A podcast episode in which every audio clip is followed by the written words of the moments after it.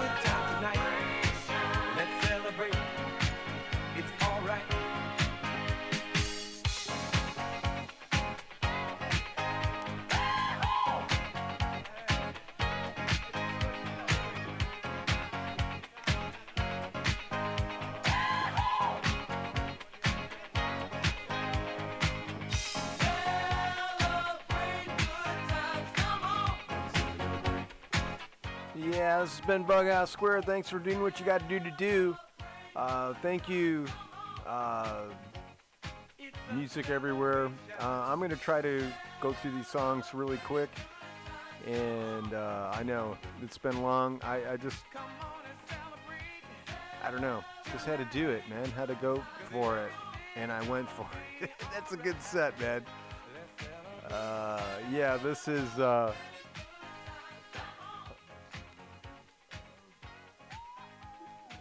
Yeah, it's cool in the gang.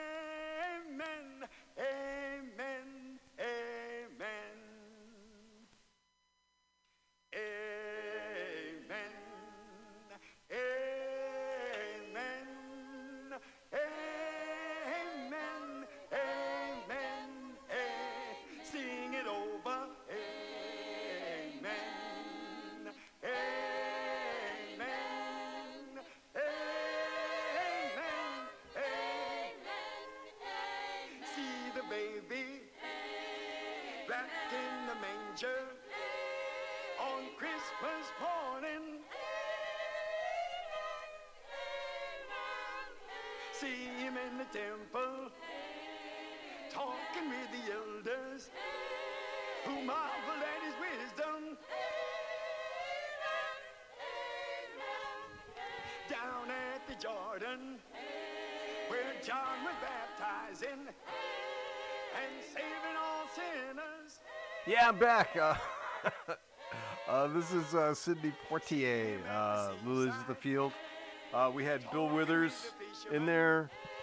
Uh, Brothers Johnson doing Come Together, that's good. Uh, um, Ike and Tina Turner uh, doing uh, a little bit of My Heart. Uh, we had Temptations in there. Uh, Eubie Blake, uh, Ramsey Lewis Trio, Donna Summer, McCoy Tyner, Nina Simone, uh, Sam Cooke, James Brown, Marvin Gaye, Sade, uh, Digital Underground, Brides of Funkenstein, Moms Mabley, uh, uh, Sam, uh, Wilson Pickett, Bob Marley, Stevie Wonder, uh, Hugh Masekela, Mandrill, Sly and the Family Stone. Pointer Sisters, and we opened up with Joan Armatrading. Uh, yeah, that's a good show, man. Is that what you're coming in to say, to give a nod of approval? All right.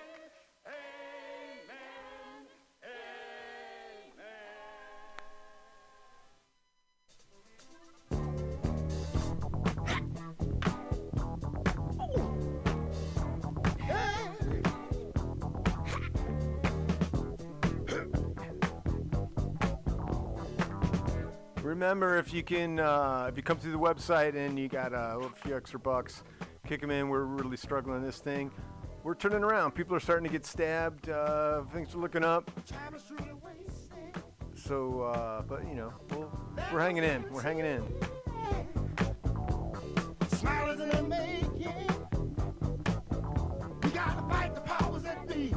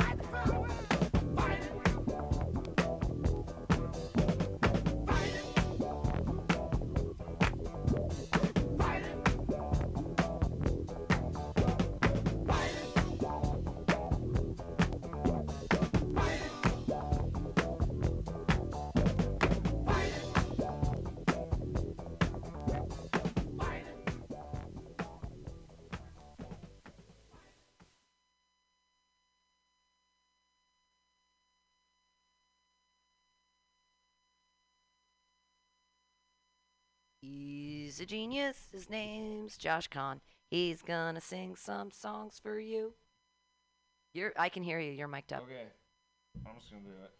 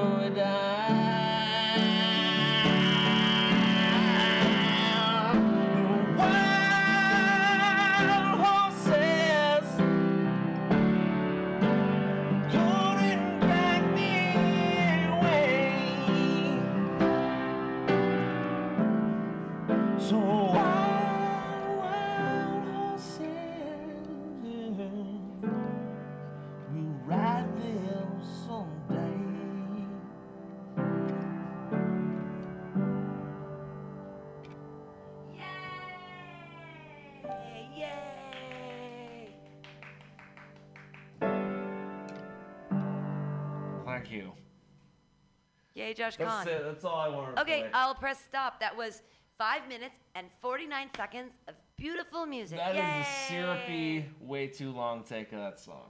No, Yeah, that's cool. it's I'm gonna listen to it later and cry. and- letter to her. It was from her, a friend of mine. It was a plan to screw me. That's what they cops are can't involve them. Don't want them coming near. Cause this thing is getting personal, and the picture is now quite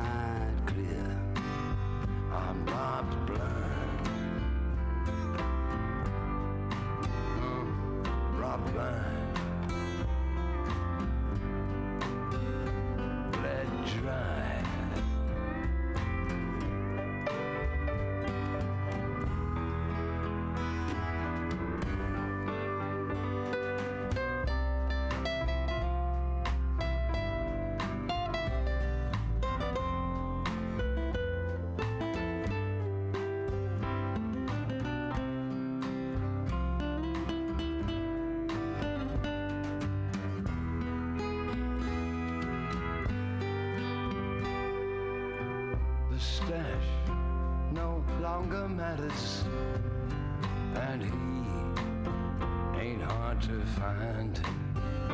Cause it ain't the money, honey, but the heart you stole was mine.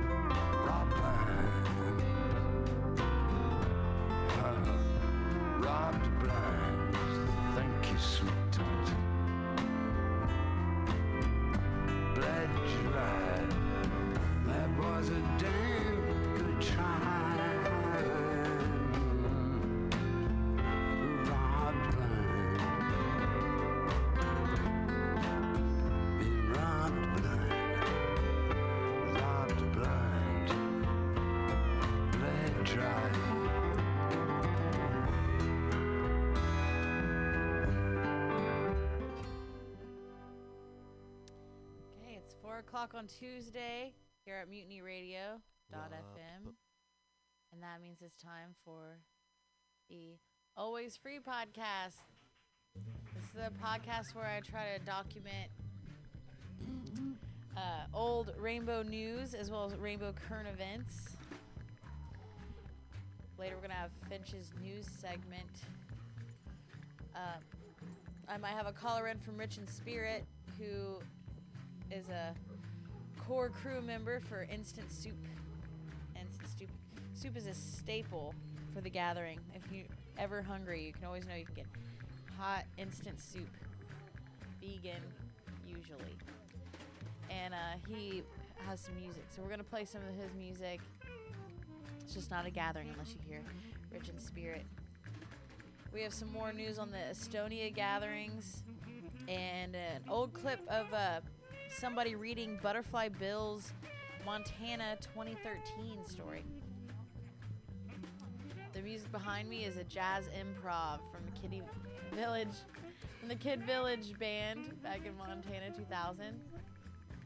Um, Tenali uh, does all this field recording, so you can hear those at soundsoftherainbow.org. That's where we get this information. So before we get started with the news, I'm gonna play the song by our beloved Jai Love from Roadkill Cafe. It's called Welcome Home. We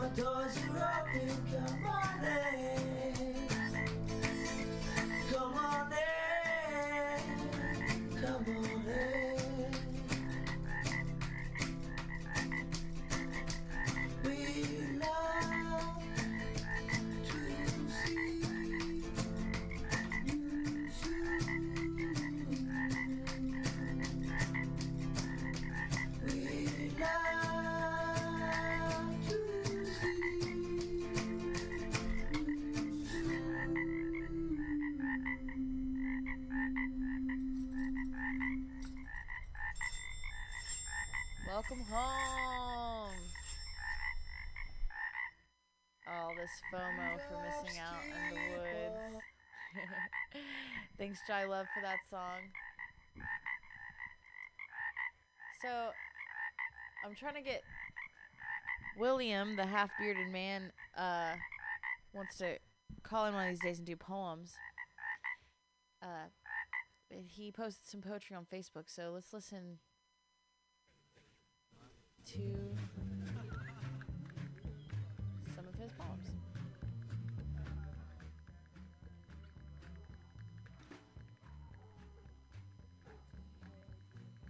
inner peace is how we will achieve it.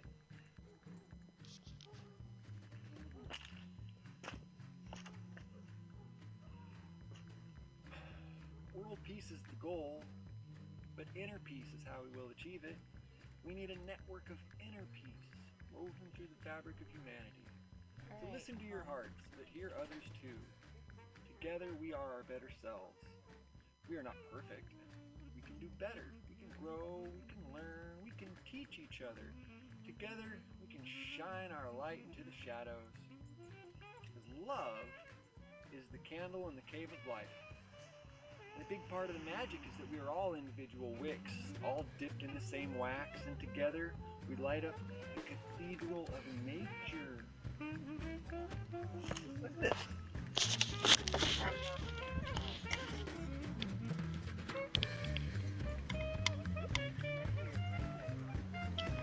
Beautiful. I guess I always tell people, ah, just appreciate the magic and beauty of everyday situations. And then, meanwhile, this is my everyday situations. But we are on the path, but the path is bumpy, and all the bumps each feel like mountains. And we must summit and learn and move on. Every every peak is important, but we must summit and learn and move on. Every hill is a milestone, but yet every moment is just a stepping stone. Get to the next moment. Get to the next way of being. Your next evolutionary skin dropping new manifestation of your reality. New uh, new hairdo, new clothes, new job, new place to live, new nickname even perhaps. People do all kinds of things to recreate themselves to Perhaps it's to uh, unfold who they could be. Perhaps it's to close who they once were. Shh, Don't tell them that. But we must choose a good path. We must work towards peace because technology will not save us. Government policy will not save us. Corporate capitalism will not save us. More plastic will not save us. Cheaper gas will not save us. Monsanto will not save us. The military will not save us. Only war will not save us. No, no, no. Only peace will save us. We'll only have peace if we have a philosophy that supports peace. We'll only have a philosophy that supports peace if we have a society that values peace. And we'll only have a society that values it if we have a democracy that protects it. And we will only have a democracy that allows for the valuing of the philosophy that supports the peace if we stand up to protect all of it. So find your path forwards through everyday situations. It's always a piece of the bigger picture. It's all those little battles and interactions in life that are important. That's where the rubber meets the pavement. I think that most of humanity's problems is a simple lack of good communication. So, learn to communicate. Open up. Reach out. Every day, all day long. Just do it at home. Do it at work. Communicate with your partner and the coworker and the stranger and the other. Communicate. Open up. Talk to people. Tell them all your biggest, darkest problems, but you know, say hello. How you doing? What's up out there? You know, gas is expensive or cheap or weather is nice or inclement or however. Start that conversation. You know, and let our shared perspective tease out the meaning of life's riddles. Kindle your fire of truth. Shine your light of love. Be a beacon together. Together, we are the future. And if we were living a good path, I don't think anyone's ancestors would object. So, every moment with every person is where you'll find world peace. The battle between good and evil boils down to how you treat the earth, its inhabitants, and each other, and yourself.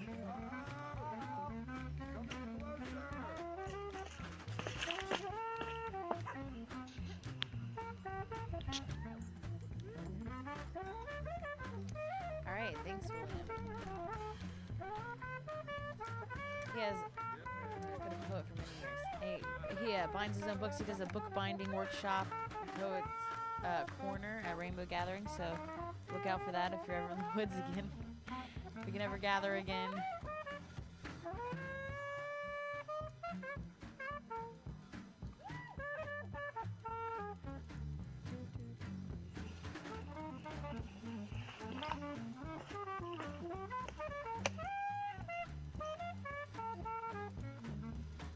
Peace. We need to work towards peace because peace isn't going to come from the right or the left. Peace comes from the middle, reaching outwards. But the right and the left always meet somewhere in the middle, and if it's a circle, then they meet in two places. But I think humanity can be more than just a mere circle. I think we can be spherical, like the moon, full of all of the points where everything connects. So let us listen to the heartbeat of our shared world. Because only when the dialogue gets long enough and the conversations get large enough that they reach all the way back around to itself, and then I think we get that holistic perspective. Only when we link the spectrum of our connected collective perspectives together can we see the whole picture and maybe get real answers. The time is now. Let us make history by making the future. World peace is the goal, but inner peace is how we will achieve it. First, we must heal ourselves. Then we can heal our mm-hmm. families. Then we can heal our communities. Then we can heal our societies.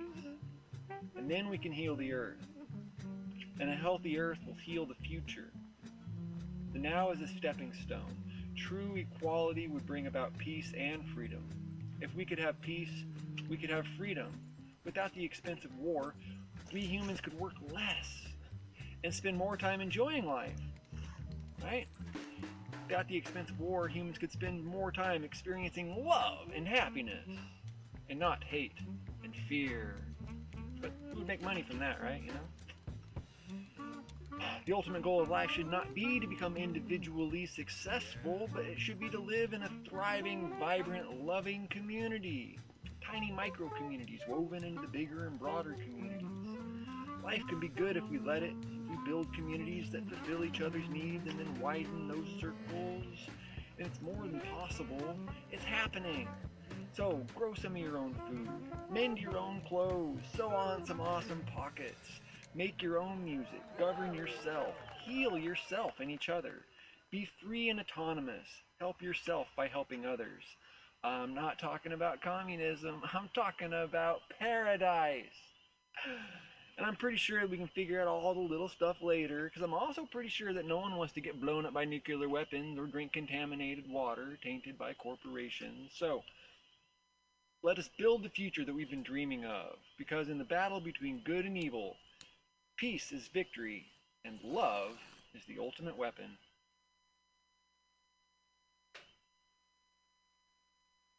Peace is victory, and love is the ultimate weapon. Right? How is that not already like the national anthem, right? You know, peace is victory, and love ultimate weapon, right? Alright, okay, okay, okay. Hippie. I'm just a hippie, what do I know? Preach about peace and love. He's not. Silly ideas. He's so much more than that. Uh, thanks again, William, for your words and letting me play them on the station. Happy belated birthday. You just had a birthday. So this is another uh, another song from Dramica Music. This is the person that wrote the uh, "I'm Going to the Woods" song, the facetious satire about how they're not scared of COVID. They're going to the woods.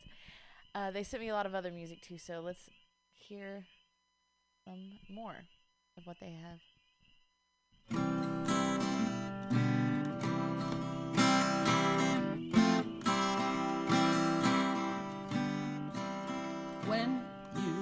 Sing with me,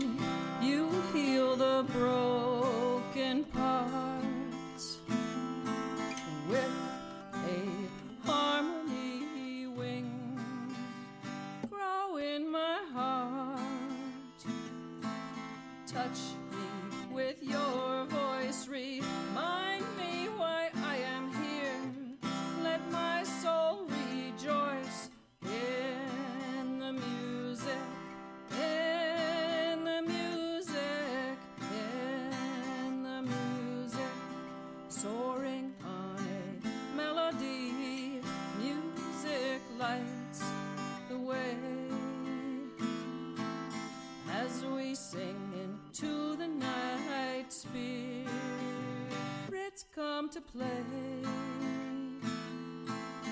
Touch us with your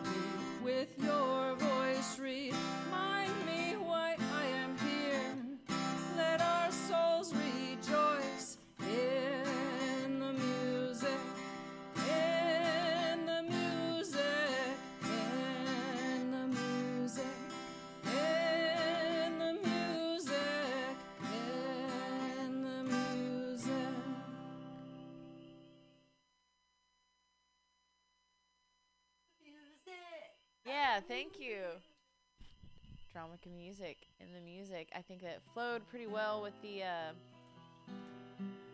with the po- poetry that we just heard. Um, what a beautiful voice! What a beautiful song! Thank you for letting me um, share your music.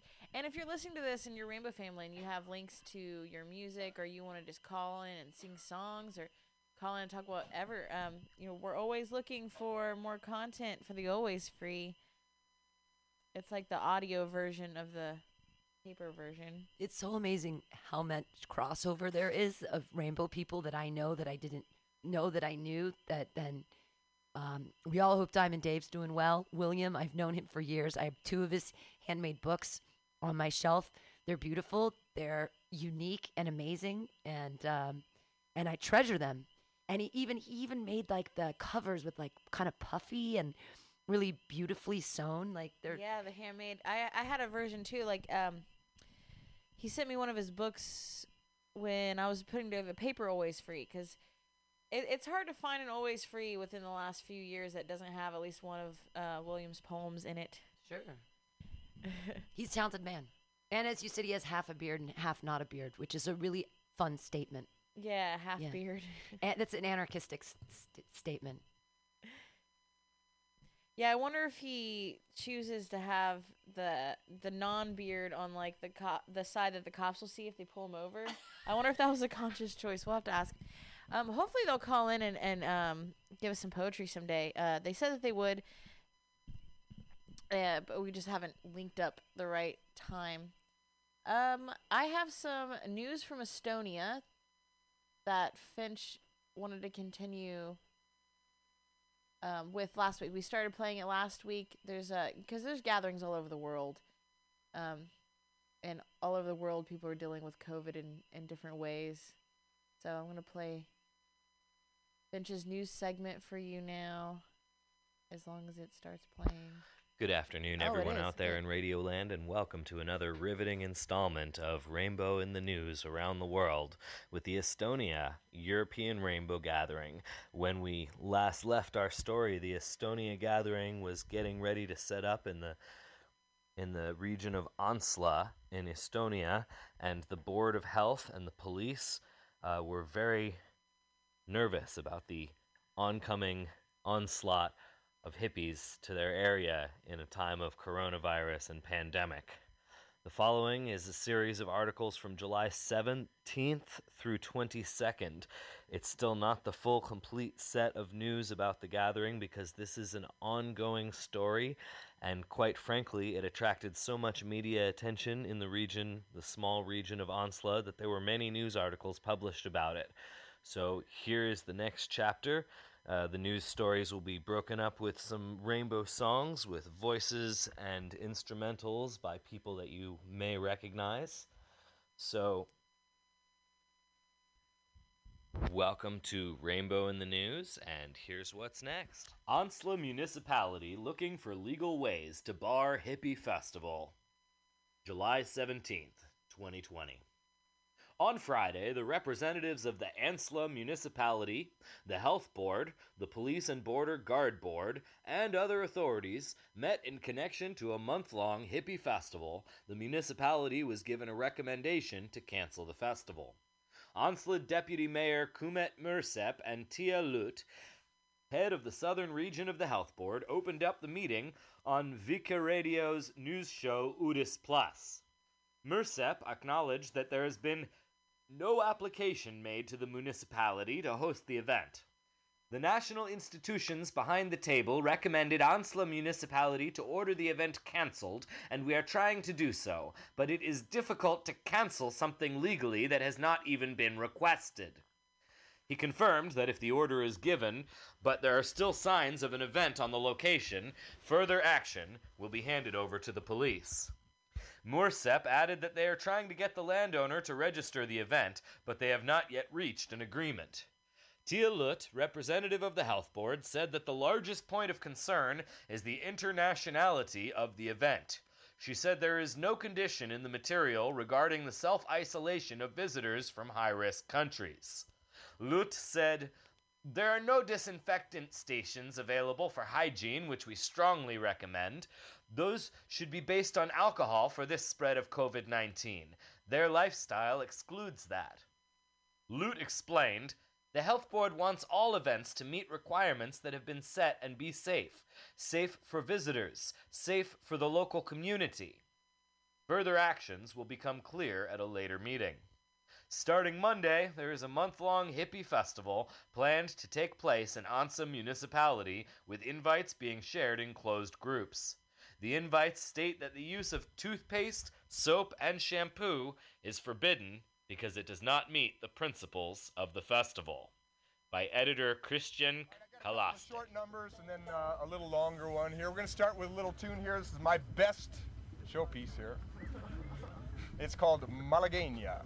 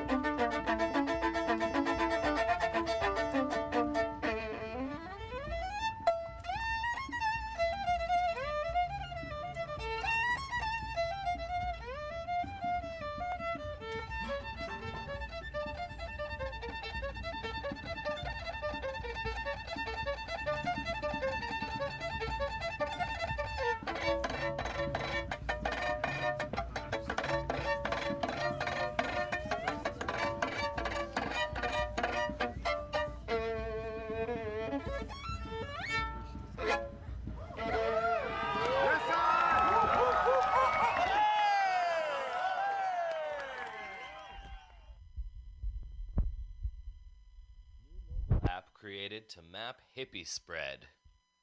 July 21st, 2020. Opinion piece by Mattis Sepam. A colony of immigrant hippies was discovered in Antsla.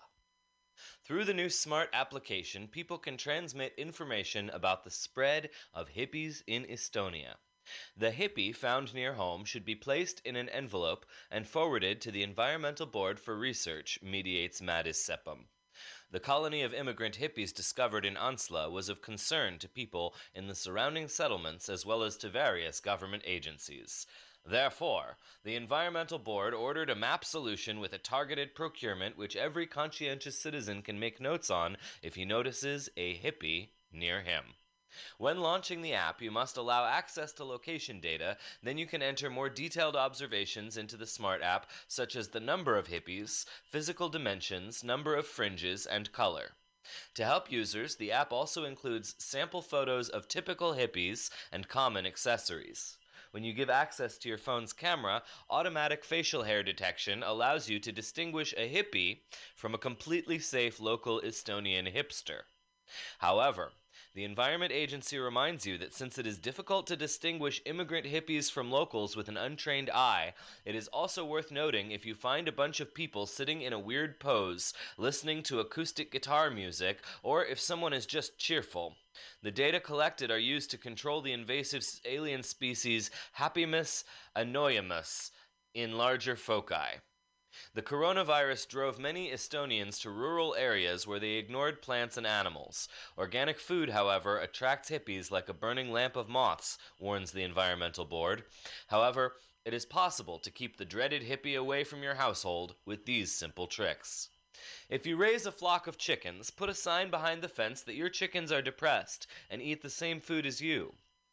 Play loud, aggressive techno or trance music. You can choose from your favorite bands, but various authorities recommend the scooter, which has proven to be extremely effective. If you find that hippies have already invaded your garden and squeezed the juice out of the celery stalks there, warn them that your celery is inorganic, GMO, and planted in pure synthetic fertilizer. While mowing the lawn or lying in a hammock, drink beer from large groups and avoid handicrafts from small factories. The Health Board, for its part, warns that independent control should keep a distance, as immigrant hippies can spread many viruses. In the worst case, there is a danger that the terrorist hippie community will infect the whole life of your family with its hugs, which can be fatal to an Estonian with poor immunity.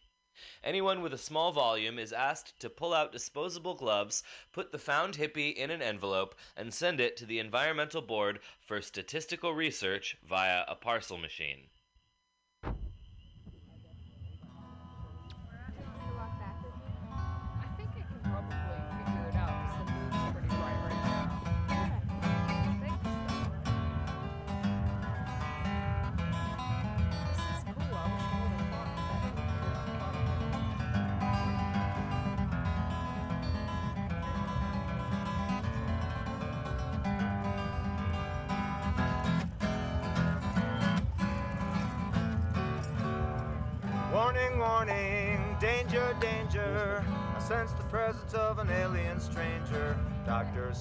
He was a Soviet spy. He had a master's degree in cheat and lie.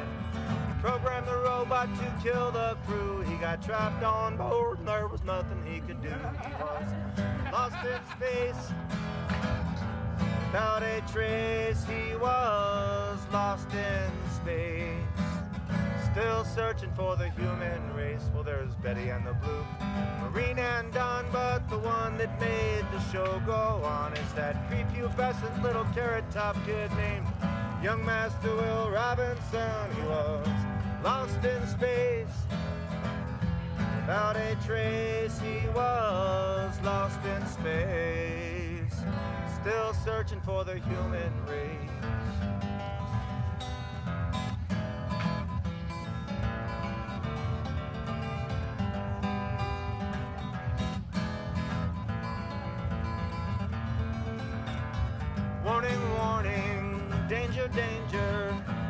Presence of an alien stranger. Here comes Raccoon in his old bowling shoes, shuffling his feet and is whistling the blues because I'm lost in space. Without a trace, I am lost in space. Still searching for the human race. Police cordoned off around Antsla, not let anyone out until the arrival of the responses. July 21st, by Carl Robert Poom. The police have taken over the hippie camp organized in Antsla and will not allow anyone to move in or out of the area. The police support the decision of the health board and for their part help to identify and test people on the ground. The police also ensure that no one leaves the area or adds new people. Surveillance around the camp is likely to remain for several days until the test results of the 20 people currently on site are known. If the test gives a positive result to one of the participants in the event, he or she will be sent to quarantine, where the survivors will be provided with what they need to cope. People with a negative result are allowed to leave, explained Ottomar Verk, head of the Operational Information Service of the Southern Prefecture. According to him, the camp is estimated to have a little over 20 people, all of whom will be analyzed. According to police official, the situation in the camp is calm. The atmosphere is nice and friendly. The purpose of the camps is actually the same. They also want the virus not to spread and everything to stay healthy. Although this mutual understanding took some time, we sincerely hope that both the organizer and the participants will realize that these decisions are all to protect the health of both of them and members of the community. According to Vergi, the people left in isolation in the camps are provided with everything they need for life, and no one is left in trouble.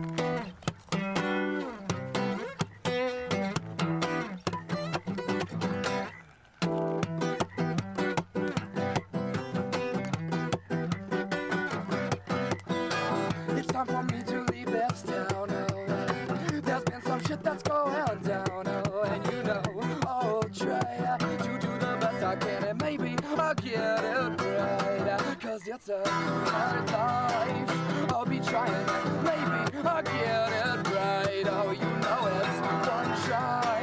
That's how we get this time, and maybe I'll get it right. I'm gonna try to be the best man I can be. to see the world as I should see it. For your smile. Girl, you, you shook my foundations and I wouldn't be here now if you hadn't left me like you did. But you know it's all right. It's a hard life. I'll be trying. Maybe I'll get it just right. Uh, oh, oh, with one try. That's all we get this time. And maybe I'll get it right. Maybe I'll get it just right. With my one, one try.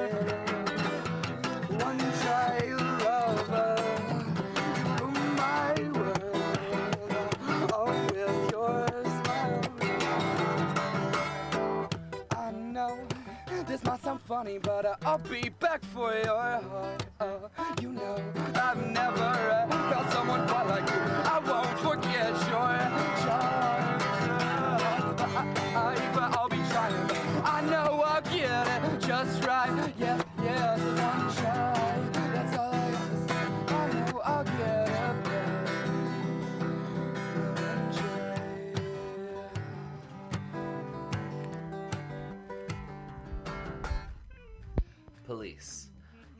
Antsla hippie happening.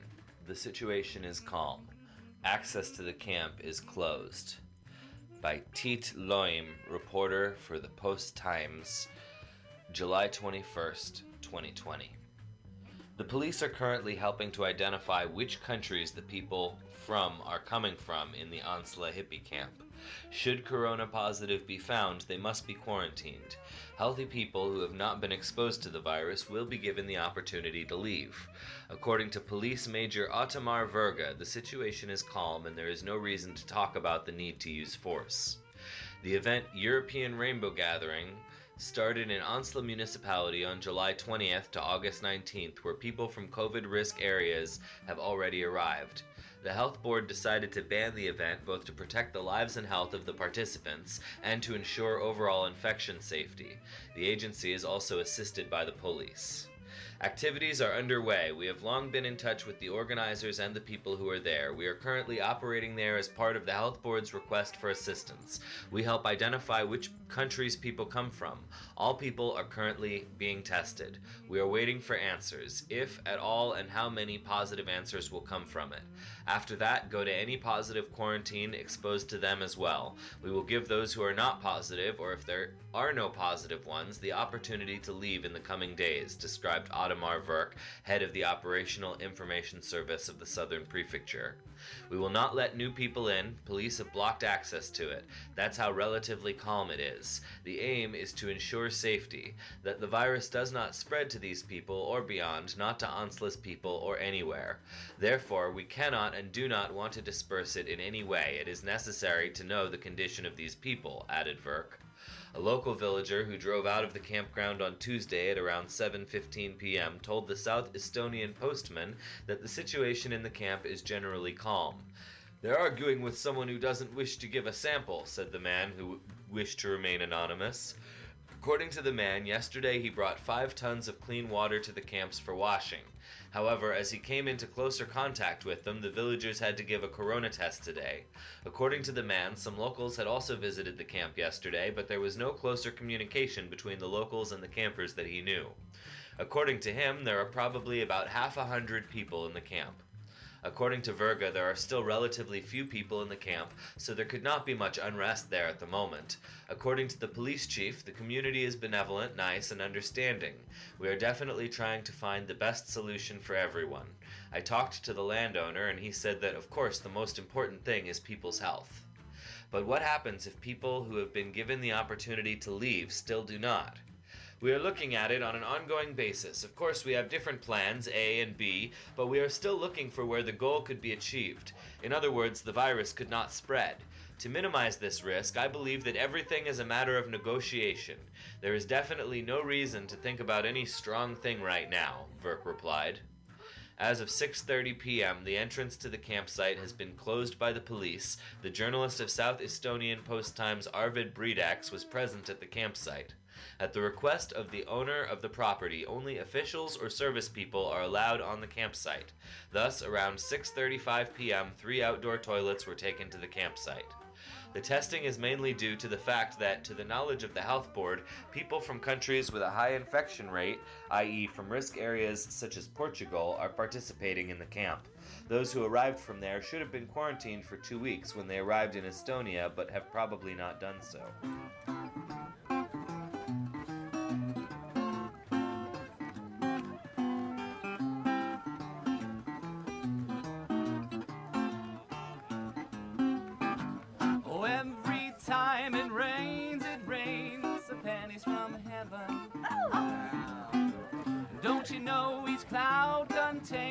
Pennies from heaven? Mm.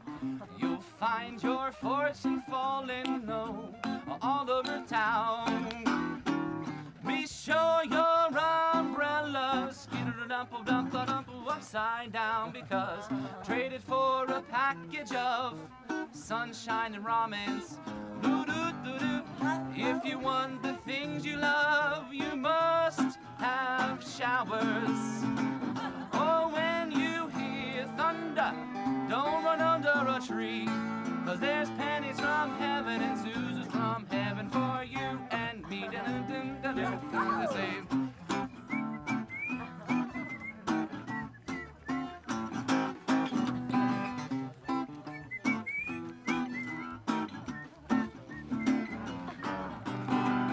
You'll find your fortune falling all, all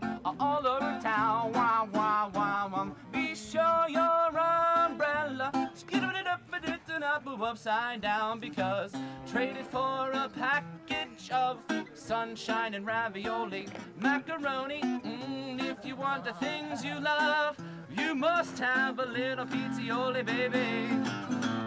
And if you hear thunder, don't run under a tree. Pennies from heaven.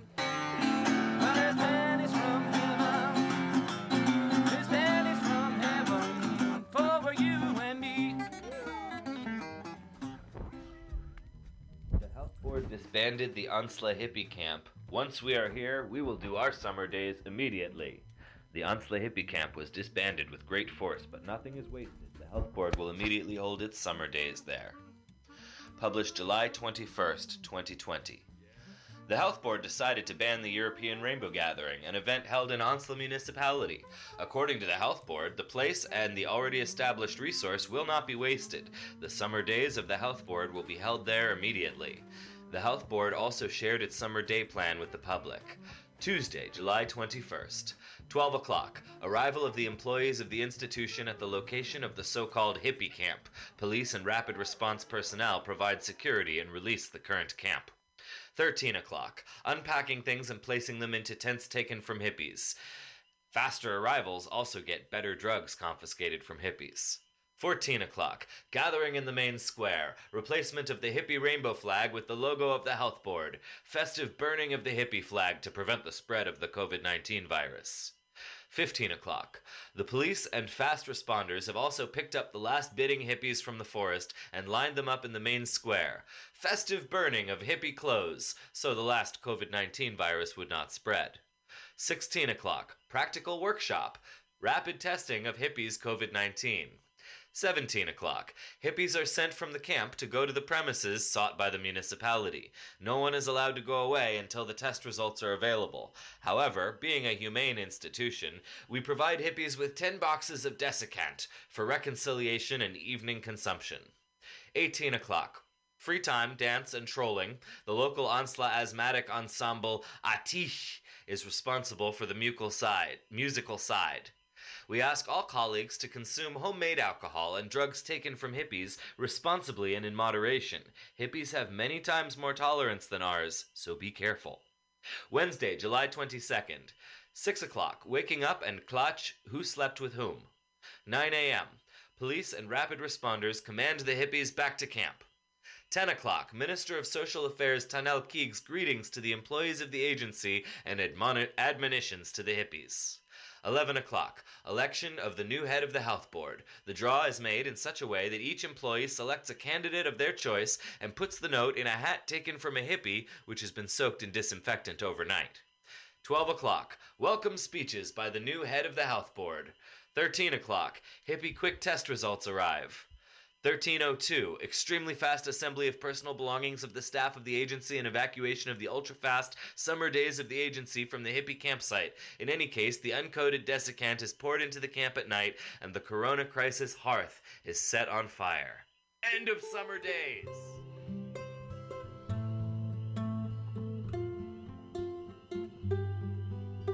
Through the best of times, through the worst of times, through Nixon and through Trump. You remember 36? We went our separate ways. You fought for Stalin, I fought for freedom. You believe in authority, I believe in myself. I'm a Molotov cocktail, you're a Dom Perignon, baby, what's that? Confused look in your eyes. What I'm trying to say is that I burn down buildings while you sit on a shelf inside of them. Call the cops on the looters and pie throwers. You call it class war, I call them co-conspirators.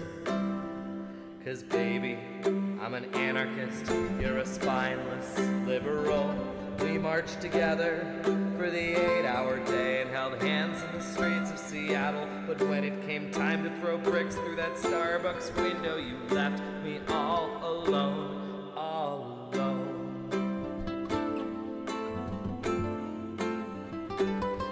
watched in awe at the red, white, and blue on the 4th of July. While those fireworks were exploding, I was burning that fucker and stringing my black flag high, eating the peanuts that the parties have tossed you in the backseat of your father's new Ford. You believe in the ballot, you believe in reform, you have faith in the elephant and jackass. And to you, solidarity's a four letter word. We're all hypocrites, but you're a patriot. You thought I was only joking when I'm screaming, kill Whitey.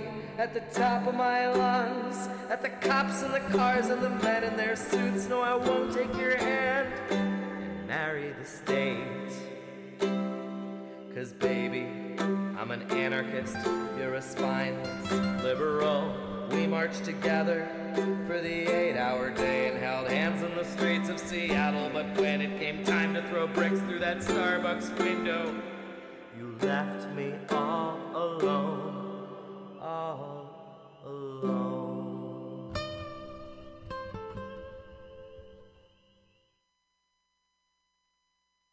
Many of the recent news articles about the police action on the European Rainbow Gathering in Estonia have used identical quotations from the same public officials.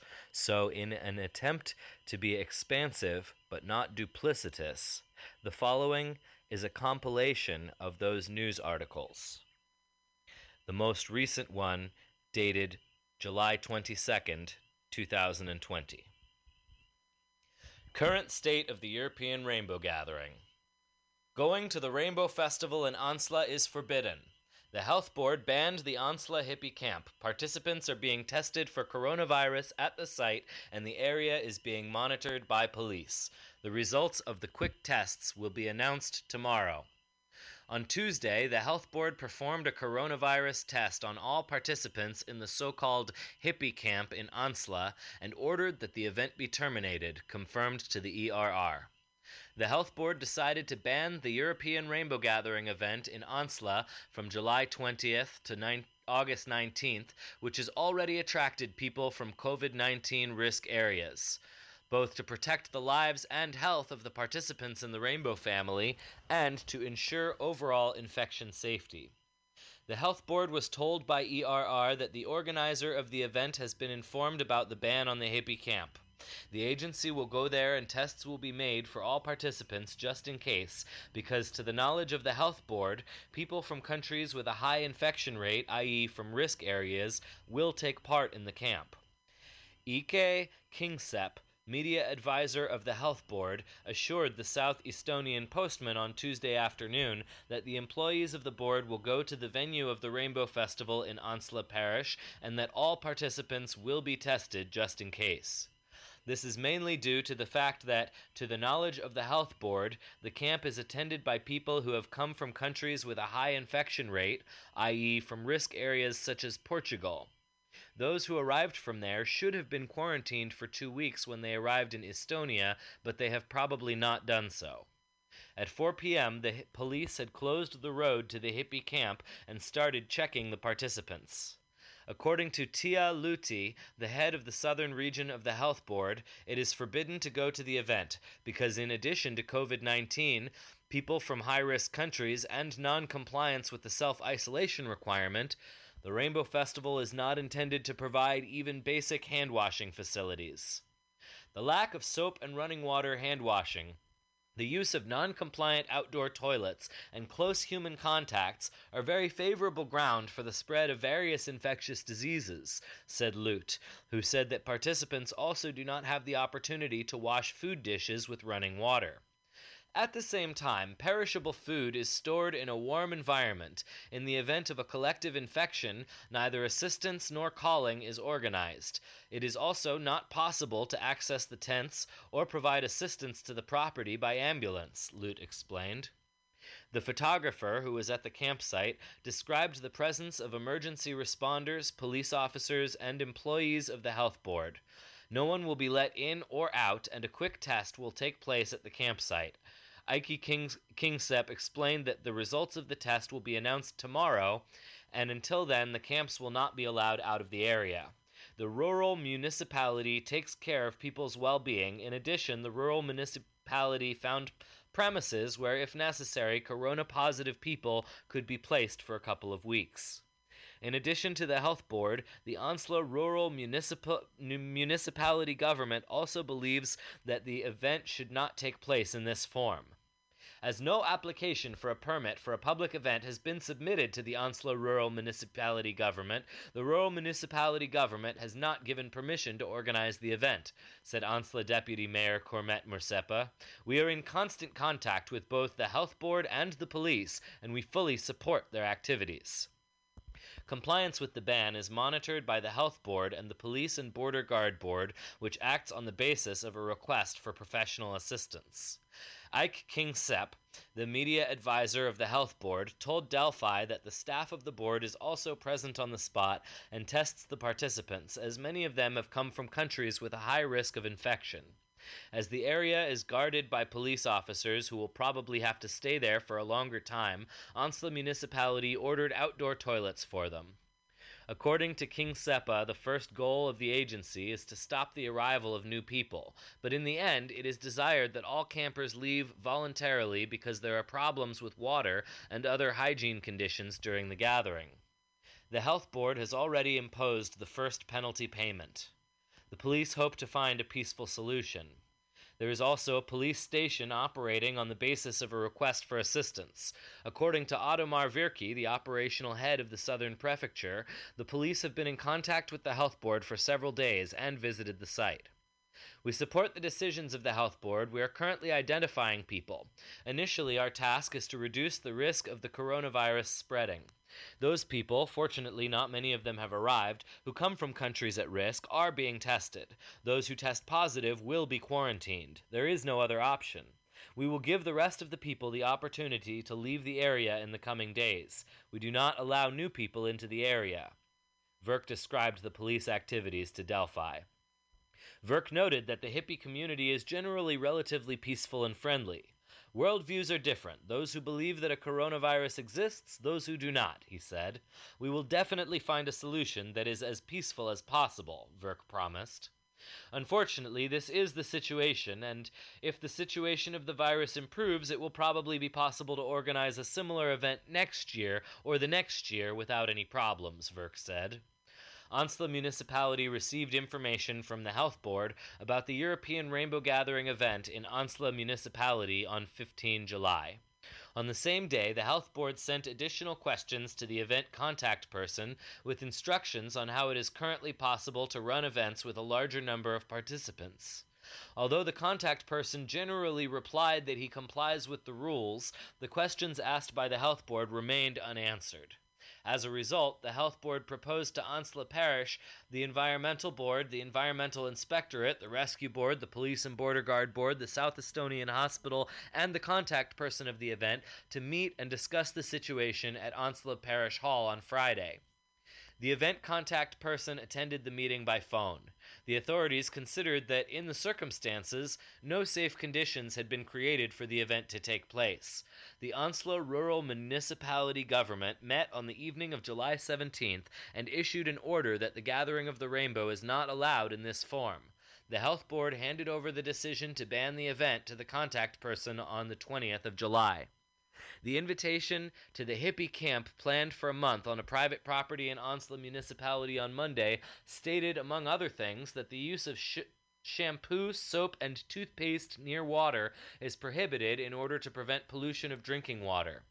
According to Miriam, who had previously attended the Rainbow Gathering event, the event has been misunderstood in several things, and he was surprised by the ban on the event. It was written somewhere that alcohol based disinfectants are banned. That's not right. If they don't have enough, they could be better equipped. At last year's European gathering in Sweden, there was pretty good hygiene and no problems. At the toilet, definitely had to wash their hands and cut their nails before handling food, he told the ERR. According to Miriam, other detergents are certainly not prohibited, but pollution of water bodies is avoided, and every day when you are really in nature, you are not soaped at all, just like in tents or hiking in nature. The grounds on which the Health Board wants to suspend the event remain incomprehensible, Miriam stated. Hopefully, a solution will be found that satisfies both parties. The Rainbow family will definitely remain peaceful. I can't imagine anything uglier than forcibly dispersing peaceful hippies who are already on the road. Come anyway, and I know there is no reason to disperse them completely, he said. After reports of police surrounding the site, the following two updates were posted on the Facebook group for the European Rainbow Gathering in Estonia, as well as the thread for the Estonian Rainbow Gathering on rainbowforum.net. From Facebook The private land where the gathering was to be held is surrounded by police, so no entry or exit. Those inside and probably around will have to take a test. If positive, the person has to quarantine for two weeks, with food provided. Please do not come. Edit. It is a nose swab that goes up pretty far into the nose. One official said that if one person refuses, all would have to quarantine. We'll update soon. Edit.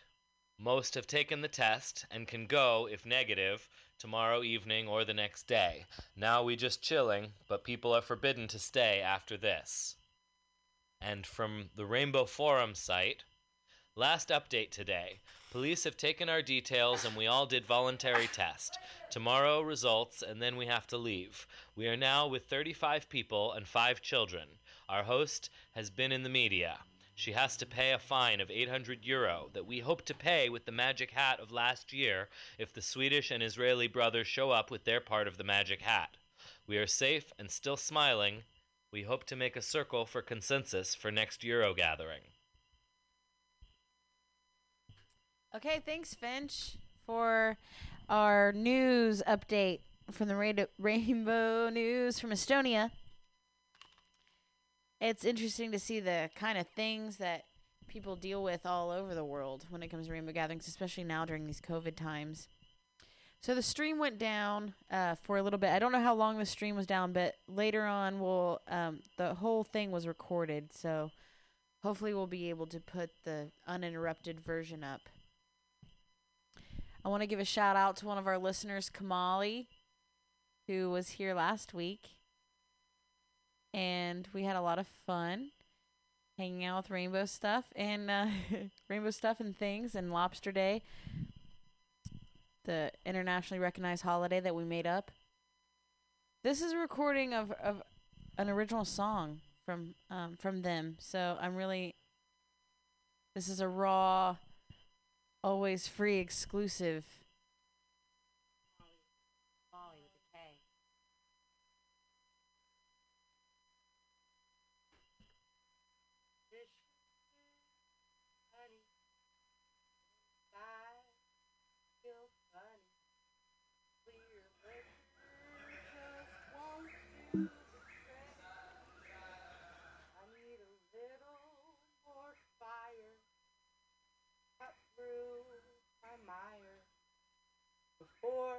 I begin to feel sick,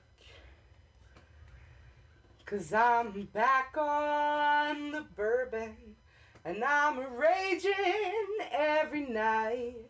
I'll be haggard in the morning, but tonight I feel just right. There's no cause for concern. I won't make it your problem. I make my own money and I'll buy my own bottle. Let's pass it around and drink to their deaths and suck it all down till there's not one drop left. Cause I'm back on the bourbon and I'm raging every night. I'll be haggard in the morning, but tonight I feel just right. I'll be haggard. I feel just right. Yay, that was good. that was an always free exclusive. Nobody has ever aired that on the radio before. That's it's a little piece of Kamali that we get to keep. And who doesn't want a piece of Kamali? All right. Thank you again. That was beautiful. I think I'm gonna start playing um, Butterfly Bill's an excerpt from his uh, his book about the 2013 Rainbow Gathering that Finch recorded for us. And it might not play all the way through because we're expecting a call from Rich in Spirit. And we're going to play some of uh, his music as well. So if we don't get through the, the 2013 Montana story of Butterfly Bill, we can do it next week. And thanks again to Finch for sending in the news recordings and keeping us updated, and Kamali for your words.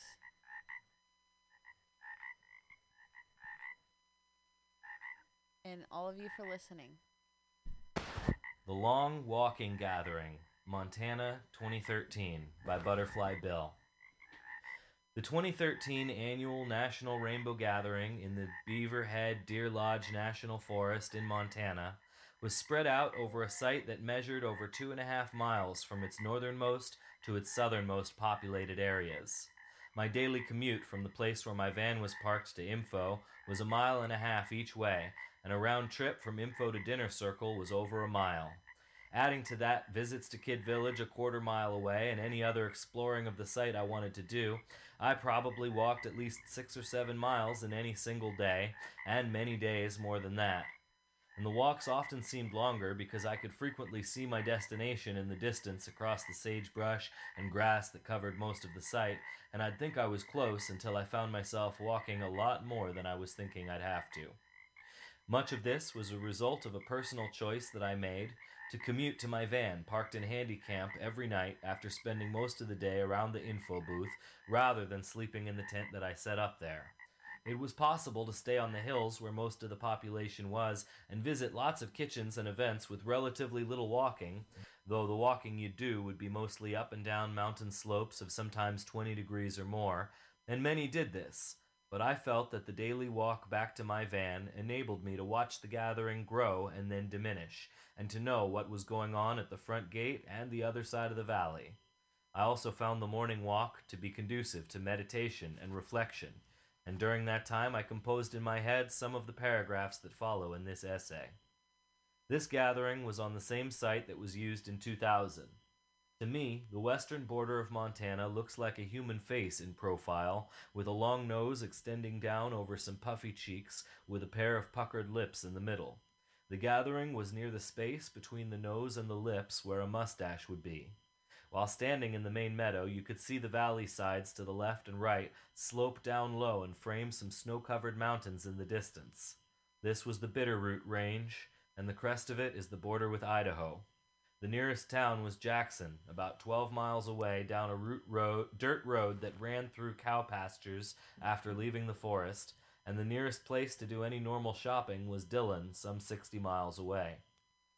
Some things were the same. Kid Village was set up in the same place it had occupied the first time, and Lovin' Ovens was not too far away from its old location. At Kid Village, depressions were found in the ground where the old compost pits had been dug. The people who had filled them in during the first cleanup had raked the ground level over them instead of leaving a mound of dirt over them to compensate to the soil settling as the garbage beneath decomposed. I was told they were dug out again to make the new pits. But more things were different. I called the 2000 gathering the Montana gathering because the Montana camp seemed so prominent. This was not the case this time. The meadow where Teepee Circle stood with Montana Camp immediately to the south remained uninhabited this year until a large bogey pit was dug near its northern end, and Montana Camp was hidden in the woods near the ovens. No single teepee circle appeared, instead, they were scattered around the meadows. Info set up not far from where Rainbow Crystal Kitchen was before, and encountered the same troubles with a nearby stream that Gary Stubbs did. The main meadow where Dinner Circle and the 4th of July happened was several hundred yards to the west of where it had been in 2000. And this gathering had a lot more of the young rainbows who prefer to dress in black and khaki rather than tie dyes. Like last year in Tennessee, Fat Kids Kitchen, people who had been associated with Montana Mud, and other crusty kids played a large role in the Seed Camp, Main Supply, and cleanup movies. Nick at Night acted as roving observers for Shanti Sena, and we even had some people from the projects haul in some of the supplies for info. I arose at about 3 in the afternoon on the 20th of June after a drive from my current hometown of Muskogee, Oklahoma, that took two days of dawn to dusk driving, and from dawn to this time on the 3rd. Uh, the first sign of any rainbow activity was a group of scruffy looking people on a small patch of grass by a fork in the Forest Service Road. One brother walked by my window as I slowed down, and I asked him how to get to Bus Village. He told me to go to the left, and I did, descending around a broad S curve to the grass covered meadow where the lower Bus Village had been in 2000. I found that the center of it, where most of the vehicles were parked in 2000, was now occupied by several large wooden cattle pens with ramps for offloading from semi trailer trucks. There were still some spaces around their edges, and I parked my van close to a fence and one of the ramps. Further away was the fat kid's school bus, along with another bus and some other personal sized vehicles. I walked back up to where I had seen all the people before and asked another brother some questions. When I asked if the place we were in had a name, he said, A Camp. Apparently, they hadn't been able to find much booze recently because nobody was acting especially rowdy, and most of them talked politely to me. When I asked how to get to the main trail, he pointed to the road to the right of the fork and said, That way. That road went for several hundred yards until I saw another group of people by the side of the road milling about or sitting by piles of camping gear. There were two tall trees close together with two long poles extending between them with two, with short sticks laid crosswise over them to make a counter on which there were already some piles of papers. A little cardboard sign hung from it that said info. Next to the tree on the right, someone had drawn a simple map with a white felt tip marker on a blue tarp and hung it from a rod tied by a tree branch. As I was standing there looking at the counter, a young woman with curly ringlets of red hair came up to me and said, Hi, my name is Change, but most people call me Misinformation. We got into a conversation, and during the course of it, found out that she had been staying by herself with a three year old daughter in the dome tent nearby. Her van was parked by itself on the other side of the road, and after coming in yesterday and being confused and finding nobody to answer her questions, she took on herself the task of informing the newcomers. I didn't know a thing about what was going on when I first started, but people had been coming in and telling me all kinds of stuff. She had been there by herself constantly for all that time, and she asked me and everybody else passing through if they had any kind of food. I introduced myself and told her there would probably be another information built further inside the gathering, and I hoped there could be some cooperation. I was also attracted by her outgoing and extroverted personality, and I told her that I saw a talented infomaniac in her. But I found her directions to the main trail failed me shortly after leaving and actually looking for it, and I found myself back on the road headed for A Camp. There was a group of sober looking brothers standing and talking by the road to the side, and after expressing confusion at one man's directions, another said, I was already going to go there. Do you uh, wanna, want me to escort you? He took me back up the road and past the place that I heard others refer to later as Little Info, and onto the main trail. Shortly thereafter, I saw Markin and Jai standing next to Markin's new used pickup truck and thanked the brother and told him I wouldn't be needing his services anymore. Markin told me he had just found out they didn't want him to park there and that he had already scouted out another place that was next to the Forest Service Road. It's just a short walk over this hill. Do you want to go with us? I said yes, and we went to the place where we could have parked several feet from the edge of the road under the shade of trees, but Markin noticed there were no other vehicles parked there, and he was wondering if there was a reason why. It turned out there was. The Forest Service had totally banned all parking by the sides of roads, restricted it to parking lot areas only. This was relaxed in stages later in the gathering, but now it was strictly in force. Change said she had got what seemed to be an agreement so far with them to leave her van parked nearby on the other side of the road. Markin brought his truck down and parked it next to my van in the lower bus village. Later on that evening, Robbie Gordon showed up there with his truck and teepee poles, bringing Tony, two other Taos brothers, and a sister. He said he didn't have any encounters with the Forest Service police on his way in, but some Dillon City cops stopped him for his cracked windshield and noticed that none of the passengers in his back seat had their seatbelts fashioned. Fastened. They gave him a ticket that he was able to pay on the spot with his debit card and let him go, but he was still in a colossally bad mood when he first came in. Shortly thereafter, Henry the Fiddler appeared in his van. It was 34 degrees as the sun appeared over the mountain to the east of the lower bus village at 6:10 on June 21st. I heard several idling engines as people tried to warm up the insides of their vehicles, and I woke up one guy who was sleeping in the driver's seat of an old Buick station wagon, fearing that he was passing out from carbon monoxide. I finally got my bearings and realized there were two roads leading out of there the unpaved but graded Forest Service road that I had first descended, and another less developed road that in some places was just two tire tracks in the grass. They separated at a fork shortly after you started the initial climb.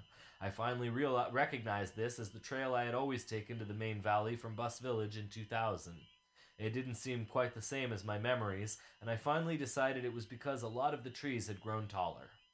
It went on to intersect the wider Forest Service Road, which continued uphill past Little Info and the front gate to the east and ultimately curved around to border the southern side of the side of the site. There was another bus village about halfway up, overlooking the main valley, and another one higher up at the south road. After a short initial climb, and before another short final one, the road between the lower bus village and the front gate was mostly level. There was a string tied between two trees that framed the entrance to it, coming from the Forest Service Road across from Little Info, with a sign hanging from it that said, Handy Camp. This is a place for physically handicapped people that appears at every National Rainbow Gathering. This was where they first started allowing parking by the side of the road, as long as you were at least five feet from the edge. I passed Little Info, where only Sheila, the sister who came with Robbie, was awake, sitting by a campfire on the other side of the entrance to the main trail. I continued on the trail and went into the main valley. It started out about a hundred feet wide with trees on both sides of a grass covered band that ran on both sides of a creek for about a quarter of a mile. Then it opened into a broad bowl. Out in the, the wide part, the tree line was several hundred feet up the slopes from the valley floor on most sides. The valley was in the general shape of a T on its side, with the trunk of the T extending to the west and the view of the snowy mountains in the distance, and the top of the T extending from the entrance by Little Info to the southern end, where the land rose into forest cover and where most of the population would be. The altitude of the main circle area was approximately 700, 7,300 feet. Where the narrow valley entrance started to open out into the wide meadow, there were people building kitchen that was finally called Mutter Earth. It was originally conceived as a welcome home kitchen, but it turned out to be too far into the gathering to be effective as such. I was told a few days later that there had been a split among the people who worked at Montana Mud Kitchen. Most of them followed Useless, who had been the main focalizer, uh, to here, and it grew into a sizable establishment with a fire pit in the shape of an M and a sign saying, A sober food place. Later on in the gathering, some of the other people couldn't bear to see the history laden name of Montana Mud disappear from the gathering, set up a kitchen halfway up the trail leading to Montana Camp, and put up a sign saying it was Montana Mud. The Always Free had the text of a speech Useless had made at Thanksgiving Council, passing the name back to Jimbo, its original founder. It was considerably smaller than the Montana Muds of the past. Out in the meadows, the land was covered with grass and sagebrush. Here and there were circular holes as much as six inches in diameter, dug entrances to t- as entrances to underground tunnels by some burrowing animal. There were small yellow flowers resembling buttercups, and others that looked like purple blue bonnets. Sound carried far here, and sometimes I could hear voices and make out what they were saying from hundreds of yards away. The sun started to appear over the hills to light up the valley at about 7 in the morning and completely flooded it with light by 7:20. In the evening, the sun set behind the hills at about 9:10, and it took the same amount of time for the valley to be completely in shadow.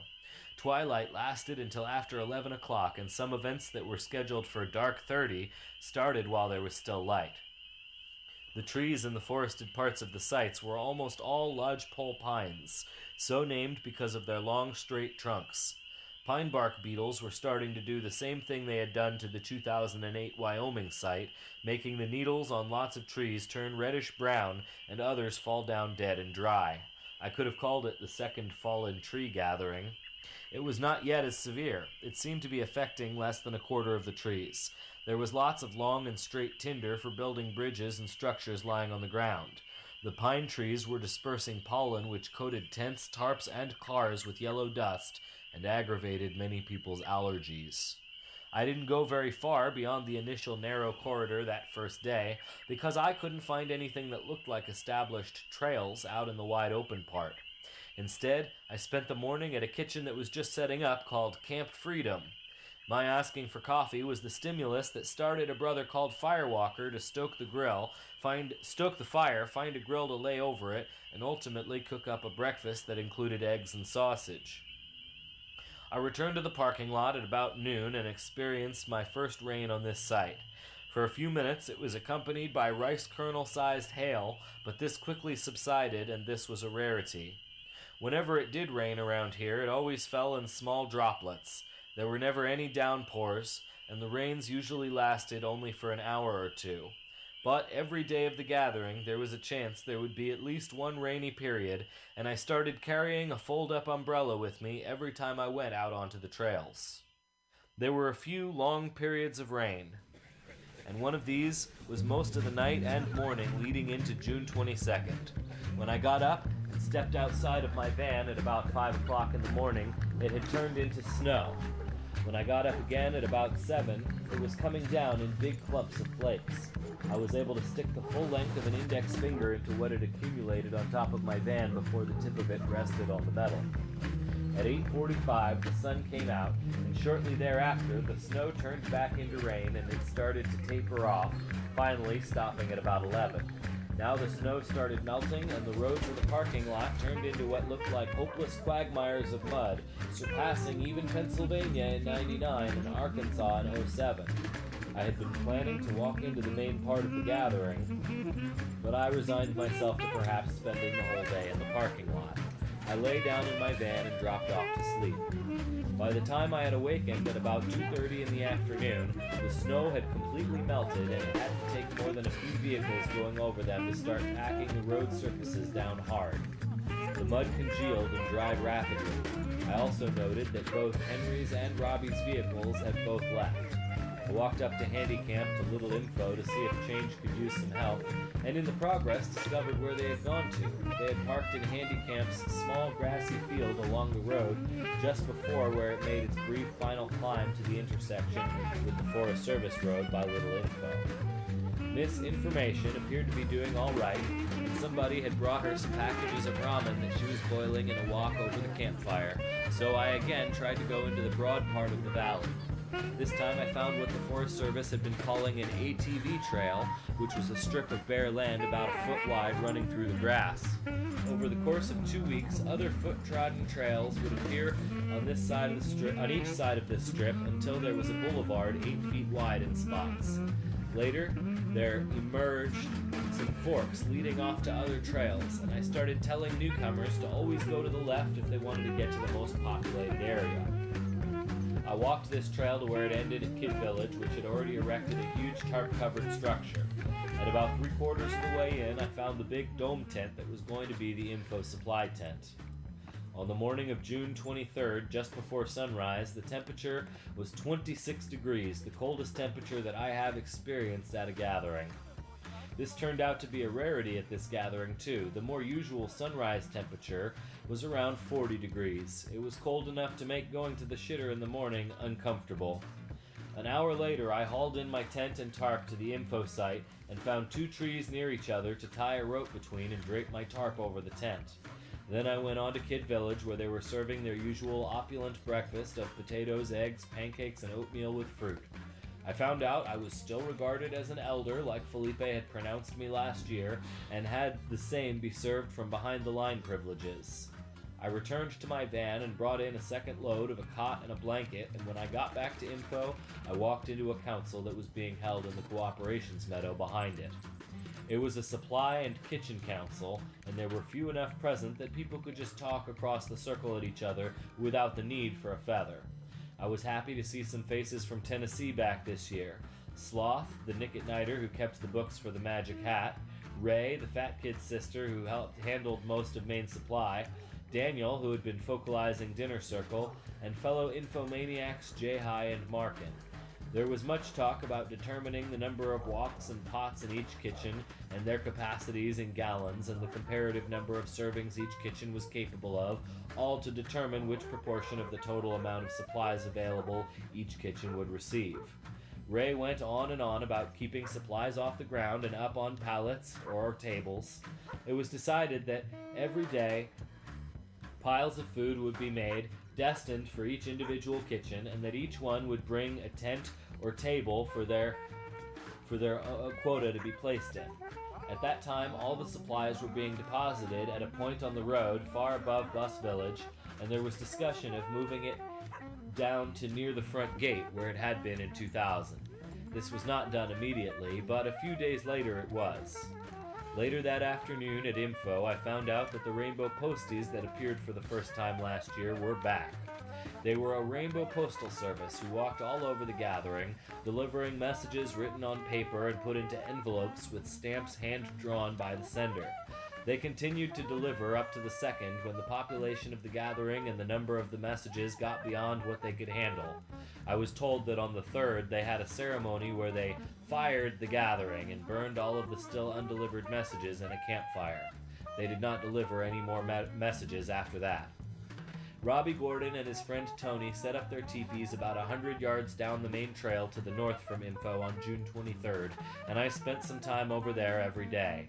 On the afternoon of the 24th, I was sitting out in front of Robbie's with them and a few other friends when Plunker came up to us and said he had some things to report. He said he had heard reports of people being stopped by Leos as they came in and subjected to checks of their licenses and registrations, but he said they weren't using dogs. Shortly after, while Plunker was still there, a man in an LEO uniform, accompanied by a man in a light blue plaid shirt, uh, blue jeans, and a tan baseball with a black and white American flag on its crown, Plunker pointed to the man in, in skivvies and civvies and said, "I'd like to introduce you to this year's incident commander, Tim Walther." He was wearing no gun holster or any other police equipment. The man in uniform told me he was Chris Hancock, the operations officer, and, as he told us, second in command. Mr. Walther said that he, this was his first gathering and he hoped to learn how to work together with you. Plunker described him as a fine gentleman who I think we will really be able to work with. They were going all out to introduce and shake hands and ask our names, and they were willing to chat with us and listen to our concerns. There had been an official looking piece of paper that showed up at info stating that the forest supervisor had issued a special order banning nudity. Mr. Hancock said, We don't care just as long as it's not inside of a public highway. Later on in the conversation, I heard him say things like, We might as well work together, and I think we can accomplish a lot more through cooperation and not confrontation. There was no mention of any permit.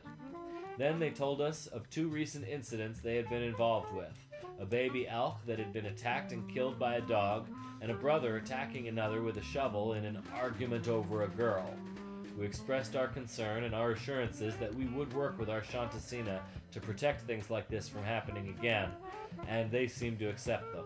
All us rainbows there were surprised and cautiously optimistic over this dramatic change in tone from the past. Later that afternoon, the gathering had its first dinner circle with the stated starting time of 6 o'clock and the actual serving starting at about 6.30. About 150 people showed up, and Fat Kids, Mutter Earth, and Iris Kitchens were the first to bring food. Daniel was focalizing as he had in the past, and in later days he poured out the same flour rings on the ground for forming concentric circles around that he had in the past. At the kitchen council the previous day, it had been agreed that it would not be in the same place it was in 2000, but over to the west in a lower part where there was no sagebrush and all grass. All over the site, in the areas not covered by trees, there were dried out patties of cow manure that were sometimes as big as two in diameter.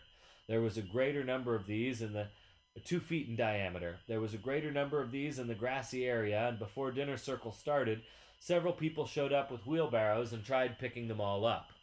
There had been spotty rain showers all day, and some cow pies were starting to moisten, making them harder to pick up without breaking. Most of the big stuff was successfully removed, but there remained lots of little bits and pieces.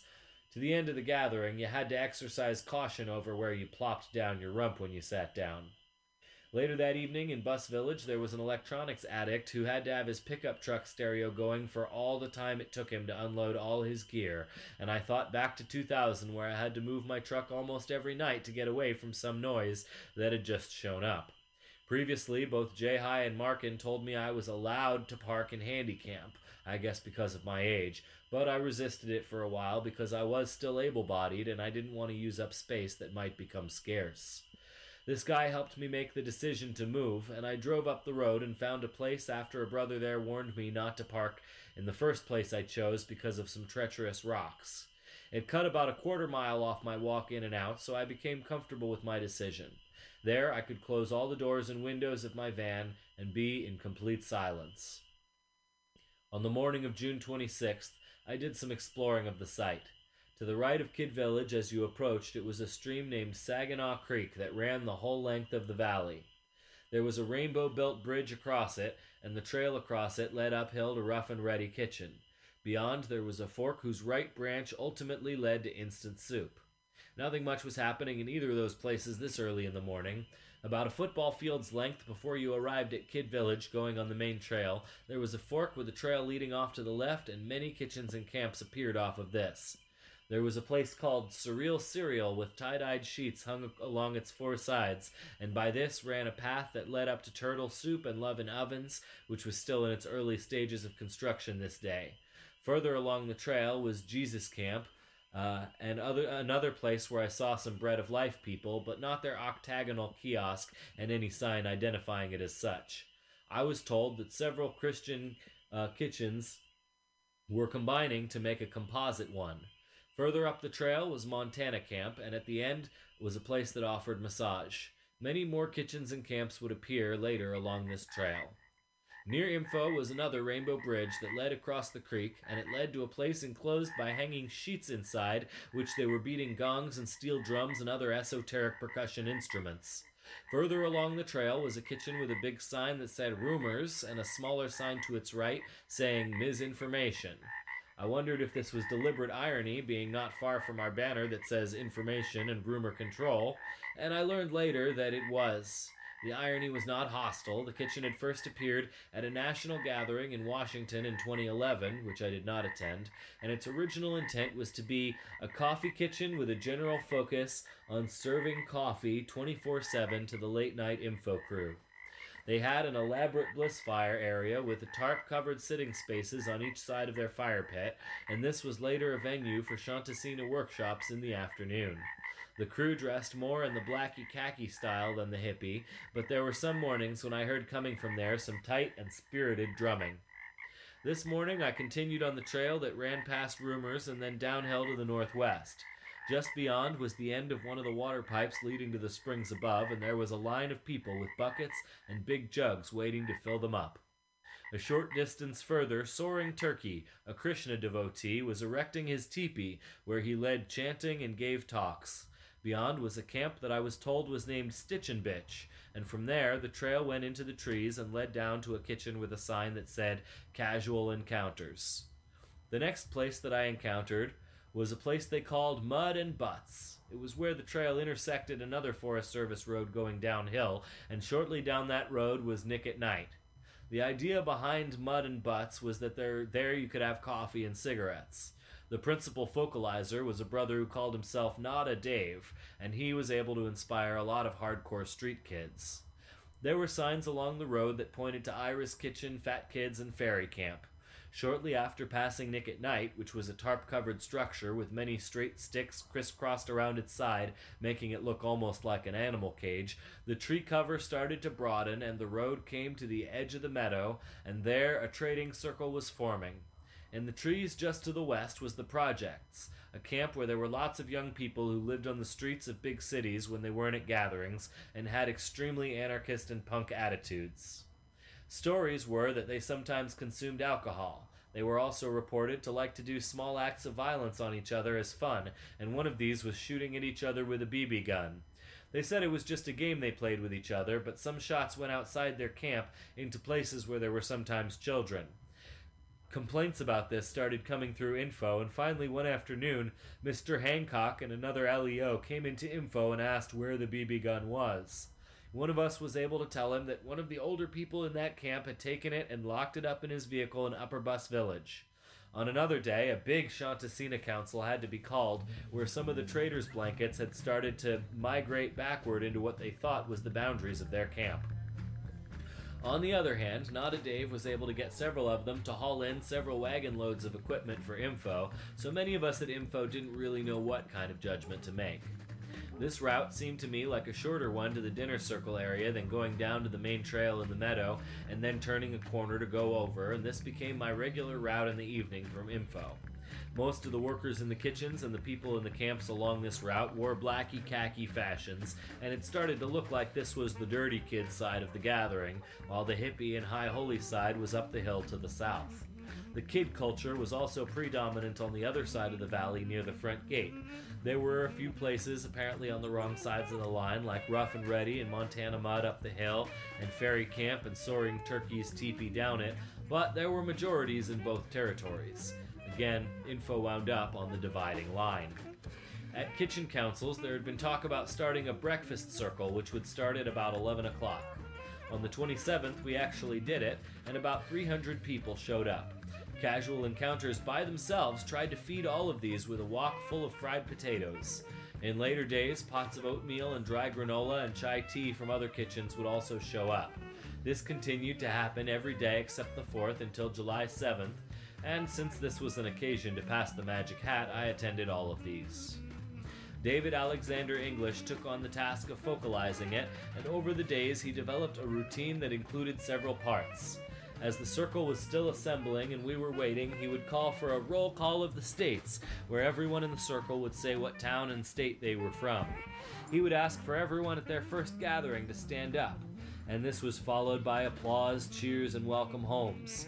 He would ask us to all holler, Breakfast Circle! two or three times. Then he would ask us all to make a lot of noise and commotion so people will hear it and think there's something going on here and come over to see what it is. Finally, he asked for everyone saying the Om to not cheer and holler at the end, but instead stay silent while they squatted down to touch the earth. For four days, there were a few people who couldn't keep quiet, and every day his pleadings grew longer. He'd say, When we chant Om, a shaft of light appears in the center of the circle, stretching infinitely upward and downward. When we whoop and holler, that destroys this. Then he started asking anyone who cannot agree to do it this way to please step back from the circle, and a few people complied, but still not everybody. On the 30th, he had a group of people sing the songs. With the Om, we call the angels. In the silence, they will come. With the Om, we call the angels. In the silence, after the Om. But there were still a few who cheered at the end.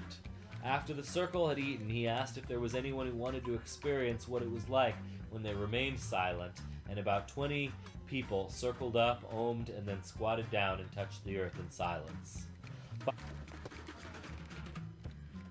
Okay, thank you, Finch, for reading the first half of the Butterfly Bill 2013 story. We have on the line now uh, Rich and Spirit. Can you say hi, Rich? Are you there? Um, just.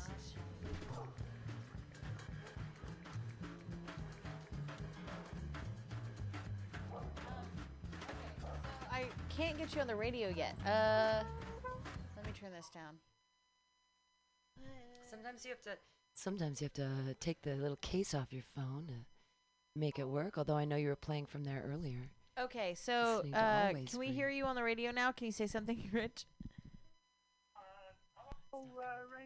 Oh yeah, there we go. We can hear you now. Perfect. Okay, so we have Rich and Spirit on the line here. Main staple and instant soup. Well, hi y'all. Hope you're staying safe. Yeah, we're staying as safe as we can, socially distant here at this radio station. Yeah, I'd, I'd like to say right off that about a week ago I put up uh, a, a live stream of our local band here in the backyard, and I was mentioning how I missed the gathering. I said that it was a gathering to me- commemorate the Woodstock Festival. That was uh, that was my mistake. It is that's true that it commemorates the Woodstock Festival, but it's a gathering for World Peace on July 4th. That and I was called out on it, rightfully so. Is that the uh, the clips that you sent sent me the video of? uh, I, I don't know what video you have. Um, Backyard Boys. It, yeah, that's what it looked like.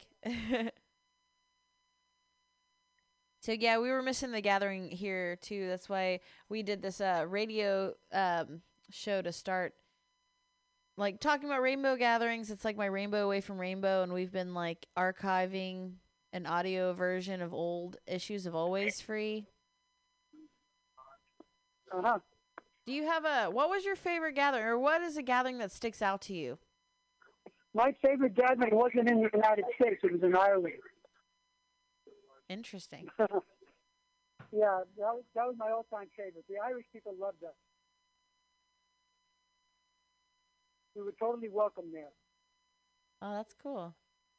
What was uh what was your favorite part of what was the highlight of that gathering? Uh, they only had one kitchen, and besides the chapati kitchen, and I I uh, I remember gathering under this blue tarp. It was a chapati kitchen. Everybody that went in there sat down to make chapatis for the evening meal, and uh, uh, just uh, the local farmer came by with his horse and gave everybody uh, horseback rides. And green, it was as green as you can imagine. It, it, it oozed green. It, uh, pieces came up out of the ground, all green. Beautiful. yeah, it, was, it was a good one. cool. Can you remind me what year was that? Oh, jeez. Uh, I don't know. Uh, see, they all blend these days. Uh, uh, late late nineties. Oh, cool. My guess. I'm guessing now. Uh, but I hitchhiked there with the with the guitar and a teapot and a bunch of tea to do another little herbal tea kitchen, and that was very rewarding. I was up on the hill by myself, and people would just come up by one or two at a time to have herbal tea. Awesome. That's a cool like um international gathering memory that you shared with us. Uh, thanks for that. So Yeah, I remember. I remember at that gathering with a fellow named Horse. Horse was in Virginia now.